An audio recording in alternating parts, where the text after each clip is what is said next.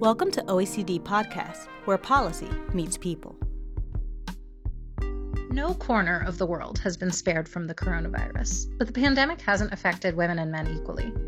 On an international scale, women are bearing the brunt of the pandemic's economic and social consequences. I'm Karina Piser, and you're listening to OECD Podcasts.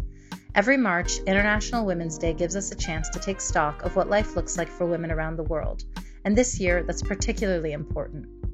COVID-19 has already threatened decades of progress toward gender equality, but it's also created an opportunity to rethink our unequal social and economic systems and identify innovative ways to close the gender gap. And for inspiration, there's no better place to start than cities, especially those with strong women leaders. Today, we'll hear about what two important cities are doing to improve women's livelihoods and increase their representation in politics and business. One is big, one is small, and they're in different world regions, yet many of the challenges they face overlap. Later in this episode, we'll hear from Diana Rodriguez Franco, the Secretary of Women's Issues in Bogotá, Colombia, about what life has been like for women during the pandemic in a city of 8 million people and where things go from here. But first, we'll speak with Mayor Lisa Helps of Victoria, British Columbia, a city of 92,000, about her vision for a more egalitarian leadership and the roadblocks she's faced along the way. Mayor Helps, thank you for joining us and welcome to the OECD Podcast. Thank you. My pleasure. So, Mayor Helps, you're the second woman to be elected mayor of Victoria, and I'd like to focus today's conversation on the work you've done to improve gender equality and make the city a better place for women. A report from the Canadian Centre for Policy Alternatives that I believe is from 2019 found that Victoria was the third best city in Canada to be a woman in terms of equal opportunity and representation. I'm curious what you attribute to that success and also where you can identify areas for improvement.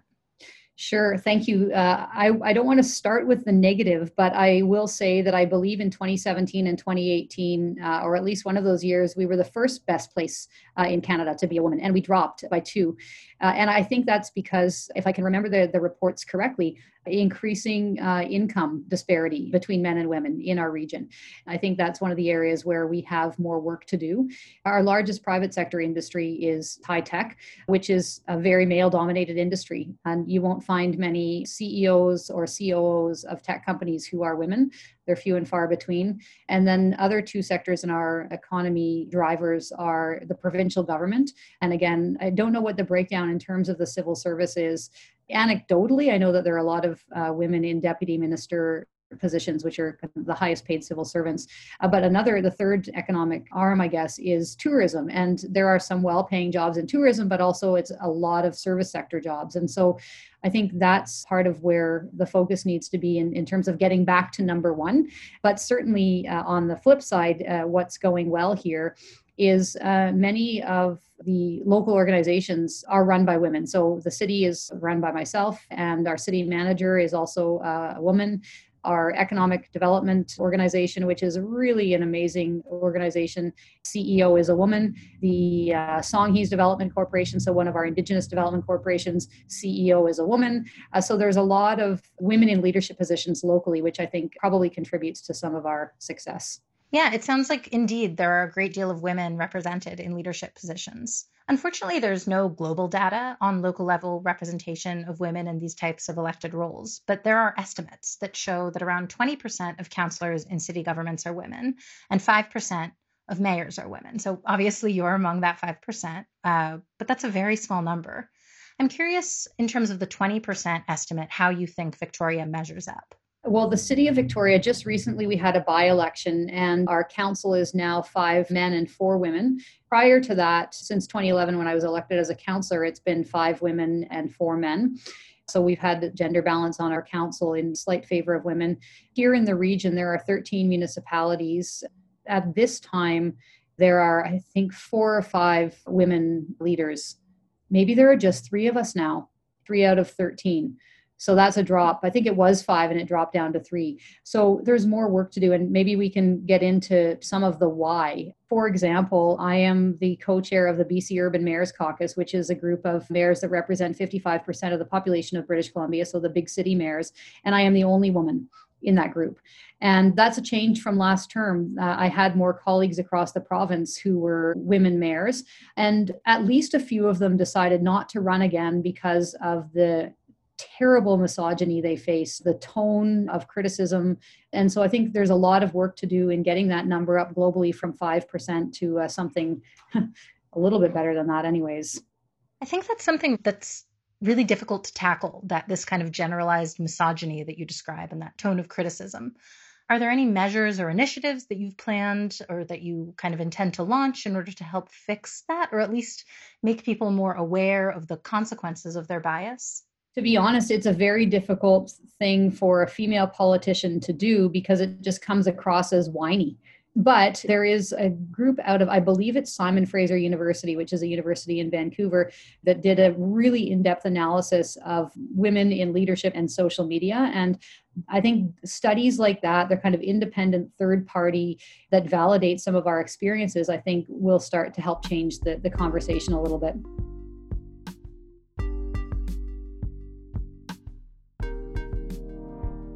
So you'd mentioned the pay disparities between men and women, and that's something that I'd like to go back to. Especially with the pandemic, a lot of the economic fallout has hit women particularly hard. That's because they're disproportionately represented in a lot of frontline jobs, in healthcare, and hospitality, and so many have had to leave the workforce because of this kind of inevitable and growing trade-off between professional and domestic life. But in addition to these new job losses, I read a study from last summer conducted by the University of British Columbia that said that the pandemic has also worsened pre-existing pay gaps between men and women. Are there any concrete measures that you've taken or that need to be taken to narrow that gap and bring women's salaries up to par with men's? There are a number of them. The City of Victoria, our economic recovery plan, it's called Victoria 3.0, Recovery, Reinvention and Resilience. And the thrust of that plan is really to create inclusive low-carbon prosperity. Now, that sounds like a bunch of words. What does that mean? The low-carbon piece is, I think, explanatory. There's actually a lot of money to be made in tackling the climate crisis. But there is also an imperative towards inclusive prosperity. And not just for women, but for women, youth, people of color, Indigenous people. And Victoria 3.0 really kind of takes aim at that inclusive prosperity approach. A couple of initiatives that we're working on right now. One is called COAST, the Centre for Ocean Applied Sustainable Technologies. And if you think that women in politics have it bad, in Canada, in the ocean and marine sector, only 2% of the workforce are women. And that is a massive industry here in Victoria, in British Columbia. And so part of COAST's mandate is to grow sustainable ocean technologies, but to do it in a way that creates more opportunities for women in the ocean and marine sector. So from the very founding of this organization, which it's literally just a month old, if that, there's a focus on who's not at the table, who's not in those jobs, who's not in those well-paying jobs, and then how do we create programs to get them here. Another initiative that we're working on, again, this is just brand new, but Northeastern University out of Boston, they've got a campus in Vancouver, and they're looking to set up some programs here in Victoria in partnership with the city and others, again, deliberately focused on who's most suffered from the pandemic and how do we get those people into the jobs that are needed for the 21st century. On the topic of recovery, hopefully, as we start to see a light at the end of the tunnel, we can think about ways to make our cities better. I'm curious how Victoria and its residents have benefited from international cooperation, notably as part of initiatives like the OECD Champion Mayors for Inclusive Growth program. How have you benefited from that in your leadership? And I'm curious if there are any examples or strategies that you've taken from other cities as part of the OECD network that you've successfully applied to the local context. I would say that I am relatively still new to the OECD Champion Mayors program and honored to be part of it. But already in our short time as participants, there is one thing that we have taken away and are looking to implement here, and that is a rent bank. So there was a conversation hosted by the OECD Champion Mayors on housing security, housing supply, affordable housing. And I believe it was the mayor of Denver. He was on a webinar that I listened to talking about the work that they've done on rent banks there and on preventing evictions and preventing homelessness. And in addition to women being less well compensated for employment in some jobs, women, particularly women with children, are more vulnerable to evictions for all sorts of reasons, particularly single moms, precariously employed. And so, you know, again, that's just a small example, but we've reached out to the mayor of Denver, got some information about their rent bank, and are working with partners to implement that here. More generally, I firmly believe, and this, you know, might be my optimism as a mayor, but I firmly believe that cities around the world hold the keys to the future. We know what needs to be done to create the inclusive, prosperous, low carbon, resilient cities. We know it because we are working on it every day. And so I just think international cooperation and learning from others, it saves so much time and energy, because you can just go pluck something from Bogotá or Bilbao and adapt it to local circumstances here. So I think there's massive benefit.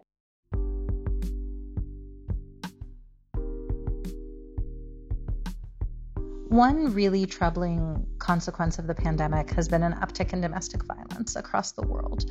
And women have fewer outlets to report cases, and it's just more difficult to get out of an abusive home.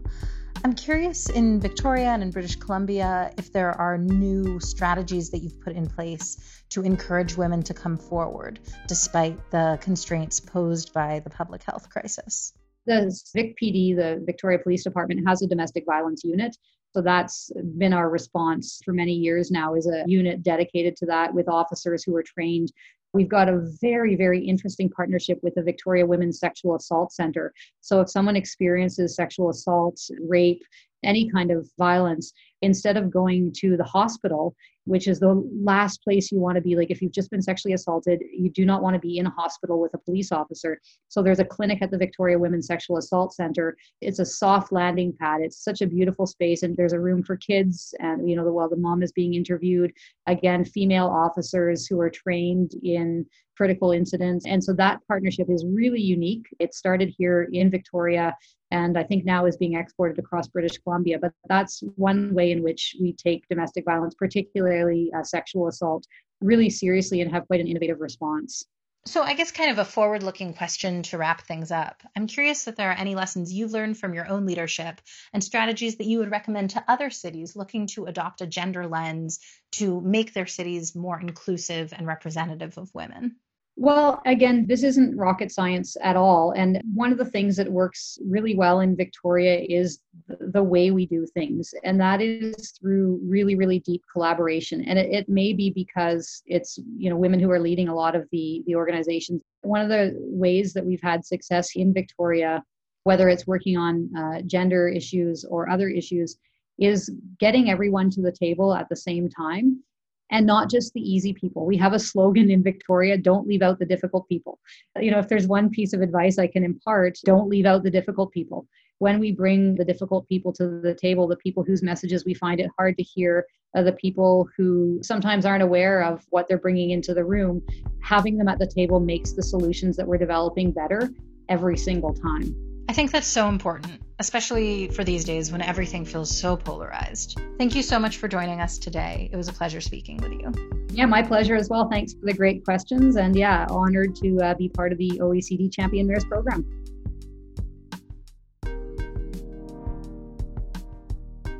Now we'll turn to Ms. Diana Rodriguez Franco, the Secretary of Women's Issues in Bogotá, Colombia. Ms. Franco serves in a city government that since 2020 has been led by a woman mayor for the first time in its history. Together, they're working tooth and nail to make women's voices heard in a country where men have long held the monopoly on decision-making. Secretary Franco, thank you for joining us. Thank you so much for having me, and thank you for being here. It's a pleasure for me. So one devastating consequence of the pandemic across the world and in Colombia as well has been a striking uptick in violence against women. And I know that tackling domestic violence has been a major priority of the city government for a number of years, but especially under the leadership of the current mayor and with your support. But during the pandemic, it's been a particularly difficult situation. Women have had fewer outlets to leave in abusive homes. There's been increased tension due to lockdown measures and economic stress. And I think that in general, violence against women and girls is a really difficult issue to tackle. A lot of women say that they feel like authorities don't take their complaints seriously. And after reading about the situation in Colombia, I see a lot of people attribute this reality to a kind of culture of machismo, which, you know, that's something that's really difficult to tackle. It's hard to craft policies that address something as diffuse and entrenched as a cultural phenomenon. So I'm curious what you've done to make the city a better and safer place for women. So indeed, as you were saying, as in many cities during the pandemic, in Bogotá, the number of cases and reports of gender-based violence have increased. And so we realized that that was one of the things we needed to address the most, and we needed to adapt our services and our response to the particular context, especially because we were facing the challenge of knowing that services as we knew them, right, as we used to know them, going walk-ins and in person, were probably going to be impossible. So we decided to strengthen basically our online and telephone channels. So let me give you a little bit of an overview. First, in Bogotá, we have what is called the Purple Line. The Purple Line is a 24/7 toll-free hotline in Bogotá. It's for women in need of counseling and legal assistance.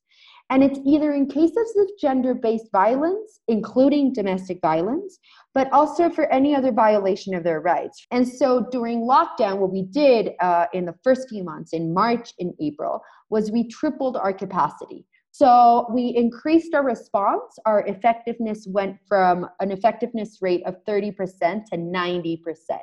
So we're answering 9 out of 10 calls immediately.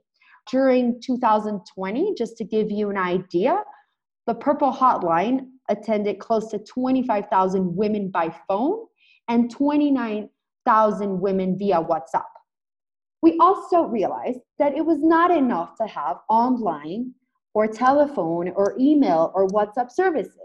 We had to create something different. So we asked ourselves, where are the only places women are allowed to go, especially during the strictest lockdown? And it was pharmacies and supermarkets. So we launched an innovative strategy called Safe Spaces, Espacios Seguros in Spanish. It's an alliance with the private sector. So just 1 month after the strict lockdown, we launched this strategy, and it's being implemented in over 600 supermarkets, pharmacies, and gas stations throughout the city. And what happens? When a woman arrives at any of these places, she can contact the store manager. And the store manager will give her 2 options. If the woman's life is at risk, the manager will call the police, who in turn will report the case to the Secretary for Women. So we can offer, in tandem, legal and psychological assistance. Or it might be the case that the victim is not ready for police help at the moment, but she just wants to receive legal counseling or emotional counseling or guidance in general. And so in that case, they just report name and telephone number to us, to the Women's Secretariat, and in that case, we contact her. The supermarket strategy is something that I read about, and I found it really interesting. I'm curious how effective it's been. Did you see a lot of women reporting cases? So that's a great question, because the next day we had our first case. That was like a air of optimism, but we only received 22 cases. What we've been doing during these past few months is trying to see what do we need to do to basically get women to access these places. Because why are women calling the hotline so much but not arriving to these places? Probably women are not so used to asking for help in a supermarket or in a pharmacy or in a gas station, because that's the private sector. They're more used to say, okay, I need to go to the institutional services, to the police. So what we're doing right now is we're trying to understand why is it we didn't get more women to access these places. One hypothesis is that women might think, oh, this was working during the strictest lockdown, but it's not working today. So what we're thinking of doing, and we're planning on doing, is during March, relaunch the strategy and actually explain what happened, explain that women did access these services, explain that it's still ongoing. Yeah, I look forward to seeing how that continues to play out, because I think that's something really interesting and that could be applied to other cities using supermarkets in this way. And continuing to look forward, hopefully now that we can see beyond the pandemic and start thinking about an economic recovery, cities are a really important place to start because they have been so affected by the pandemic. And Colombia is a relatively new member to the OECD system. It's just since 2020. And I'm curious how you feel the city of Bogotá and its residents have benefited from international cooperation through that membership. Notably, I'm thinking of initiatives like the OECD Champion Mayors for Inclusive Growth initiative. And just to give our listeners a sense of what that initiative involves, it's a way to encourage collaboration among cities on four key areas. One is education. The second is labor and markets and skills. Third is housing in the urban environment, and four is infrastructure and public services. And these are all really important areas, but I think after the pandemic, it's going to be even more important to kind of fortify all of these areas of urban life. Basically, we're 100% confident on the importance of the international cooperation, right, to the development of the city and also to improve the objectives of the Secretary for Women. I think international cooperation allows us to carry out innovative projects. It allows us and it gives us an opportunity to think outside the box. It's very common to see inertia driving decisions in the public sector. And so having a light that actually says, wait, things can be done differently, and there's an option to do them, and there's financing to do them, and it's fine to innovate. It's also fine not to succeed when you innovate, which is important, right? Especially because low-income and medium-income countries were afraid of innovating because of failure, because resources are so scarce. And I think being part of an international community of international cooperation where innovation is valued, where taking risks is valued. We were just talking about the safe spaces strategy, Karina, and you asked me, have many women assisted? No, but it's fine to say no, right? Because we need to be reflexive, to learn, to look back. We don't often do that in the public sector, right? So being part of this international community, I think, opens the space to innovation. So Bogotá, right now, we have a wide international support for the development of our care services system. Bogotá is actually the first city to implement what is we're calling in Spanish, un sistema distrital de cuidado. It's focused on transforming unpaid care work. And so right now, we're receiving cooperation and international assistance from partners, from UN Women, from the Open Society Foundation, for the Economic Commission for Latin America and the Caribbean, just among others.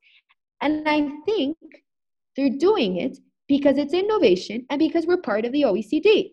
And so that gives a sign to other cooperants to say, let us jump in, let us chip in and see if this works. So it generates this snowball effect.